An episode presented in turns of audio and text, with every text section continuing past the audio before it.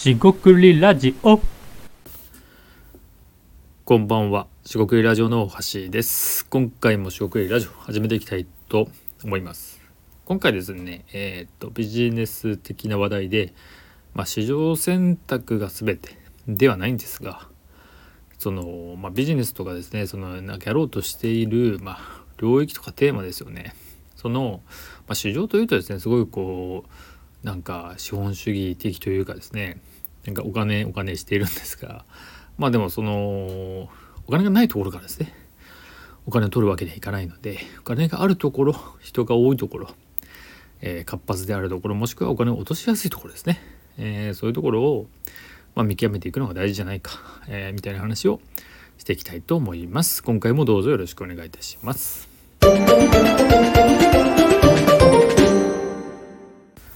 はい、四国ラジオのお菓子です。今回ですね、市場選択が全てとは言わないけれどもというところで、えー話していきたいと思います。まあ最近ですね、この市場の選択ですよね。えーまあ、自分の、まあ、ビジネスもそうなんですが、そのアイデア出しをね、えーしたいもしくはしてほしいという人が、ま、どれくらいいるのかというところでいくと確かにですねそのアイデア、えー悩んでると出ないっていう人はまいらっしゃると思うんですが、えーじゃあお金をですねお金を出してやりたいかっていうとこれまた減ってくるんだろうなと。で一方でですよじゃあ全くないかと言われるとそのアイデアっていうものに対して直接お金を払うっていう感覚が、まあなかなか難しいとは思うんですが、えーまあアイデアじゃないんですがそのいわゆるアイデア商品っていうものがあって、えー日常を便利にしてくれるような、まあ、その調理器具とかあったりしますよね。だからそういうものにはお金を払うわけですよ。なんで、えー具体的に形にされているとか、まあ、サービスとかでもですね、えー物流サービスとかもサービスだと思いますし接客でも感じがいい店っていうねそういういい感じの工夫をしているアイデアがあるサービスですね。そういうふうにですね何かアイデアをそのまま、えー用いずに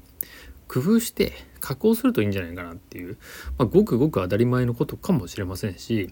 えー実践されている方はそそなんだそんなことかって思われるかもしれませんが、まあ、非常にですね、えー大事なとこなんじゃないかなってことを、ね、改めてですね最近感じてます。で、えーそういう意味でですねまあご自身のってことになるんですが、えービジネスとしてまあ小商いでも商いでも、えーいわゆる自分の身の丈ビジネスとかでね別にそのたたくさん稼ぐとかじゃなくていいんですが、まあ、例えば自分が食っていける分を稼ごうみたいな、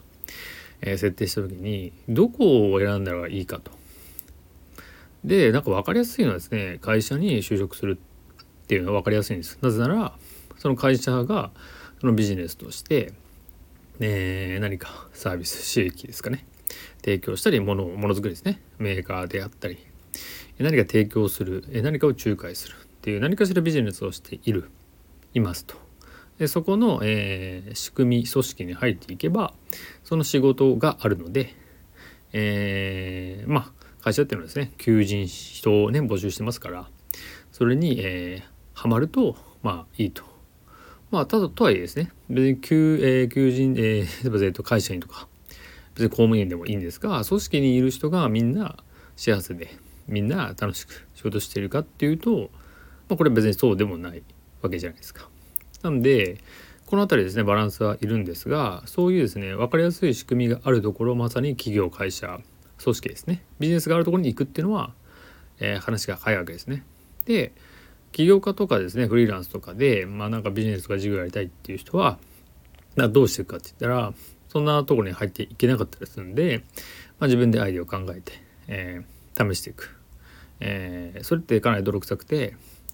えーどうすればいいのかってことになっていくわけですよね。でこの時にですね市場選択っていうことでまあ規模がある程度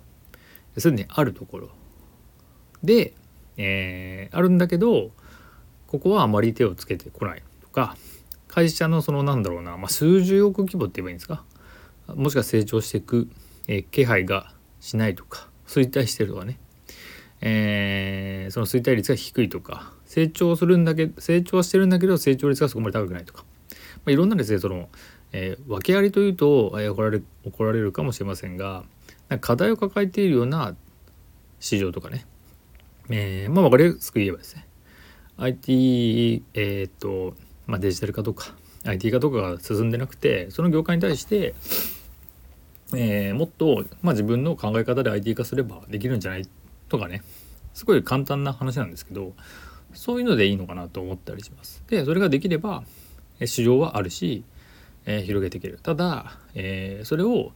えー、真剣にガチでやるとなかなか、えー、難しいというかできることも少ないので競合とか、まあ、いわゆる参入障壁となって、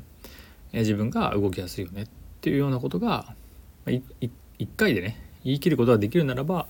まずそれをね描いてみて試していくっていうことになるかなと思います。まあその池とか湖とかで魚に例えると良くないのかもしれませんが実際にですね魚釣りをする時にその魚が全くいないところいる気配がないところって言った方が正確でしょうけど、まあ、魚を釣っても釣ろうとしても魚が釣れないんですよ。でそのビジネスに例えた時にお金を得る時に、えー、お金を出してくれる人がいないとかそもそも人がいないですね。あといてもその数がめちゃくちゃ少ないとかまあ逆もありますよね。あのたくさんいすぎてえー、っとなんだろうその釣りじゃなくて網とかを持ってこないといけないとか、まあ、そういうこともあると思うんですが、えー、まあ少なくともですね適切な、えー、自分がですねご自身が、えまあ、あなたがですね自分が適切だなと思うところを選ぶ必要があるかなと思います。まあ、すごくあの極端ですけどスタートアップみたいにすごい、え拡大するぞとあのリスクハイリスクですね。ハイリターンみたいな世界でおいて言えば、えー、をですね、えー、スモールビジネスかですねその身の丈ビジネスをやりたい人が目指すと、まあ、これは違いますし逆も違いますよね。スモールビジネスを、えー、じゃあ IP IPO とか上場とかねスタートアップでどんどんやりたい人が、えー、スモールビジネスっていうとじゃそれ違いますよねと。もっと投資してどんどん大きくしていきたいですってなりますよね。でま世の中的にはですねその大きくしたいっていう人はあのもちろん心ではあの表には出さなくてしたいなみたいなねこれ野望みたいなものを野心というか、え持ってる人はいるとは思うんですが実際のところですよ実践としてそこまで欲を持って、えー、大きな欲ってやつですね欲が多いか大きいか小さいかって別にその大きいからいいとか小さいからダメとかってことじゃなくてその人にとっての欲を満たすようなものってことになると、まあ、そこまで大きく持つ人って、えー、いないんじゃないかなと、まあ、なんとなく思ったりします。まあ、僕自身もそこまでよくあるのかなって、えー、正直なところ思ってましてでそのアイデアとかですね、まあ、リサーチの仕事もそうなんですが、まあ、少しでもですねよくできたりとか、えー、お客さんとかですねその、まあ、社会に対してですねいいものをできればいいかなってちょっと職人っぽいかもしれませんがそんな感じがあるんですよね。でここであの、まあ、もっと欲がある人がなんか良くないよねっていうのはまあ大いに結構なんですがまあそれは僕のね生き方であり考え方なんでまあまあまあ余計なお世話だよっていう部分と、えー、一緒になってくんじゃないかなと思ったりします。今回ですね、まあ、市場選択ということで、えーまあ、なるべく大きなものをね選べばいいっていう話はもちろんないんですよね。なぜなら適切に選ばなければまあ溺れるわけじゃないですけどなんでそんなことやってるんだろうってね、えー、目立たないというか、えー、漏れてしまうこともありますし小さすぎればですね、えー、なんだろう池池っていうかその成長しないというか生態系を描けないとかありますよね。小さくてもそれが有機的に他の湖とかにつながってたり川とかね、えー、流れがどんどん、えー、水の流れが水が淀まずですね進ん、えーと、循環すればいいかもしれませんしその辺りですね設計というか考え方とか、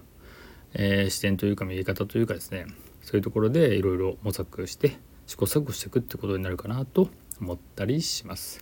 えー、今回は以上となります。中国ラジオ大橋でした。ここまでお聴きいただきましてありがとうございました。以上失礼いたします。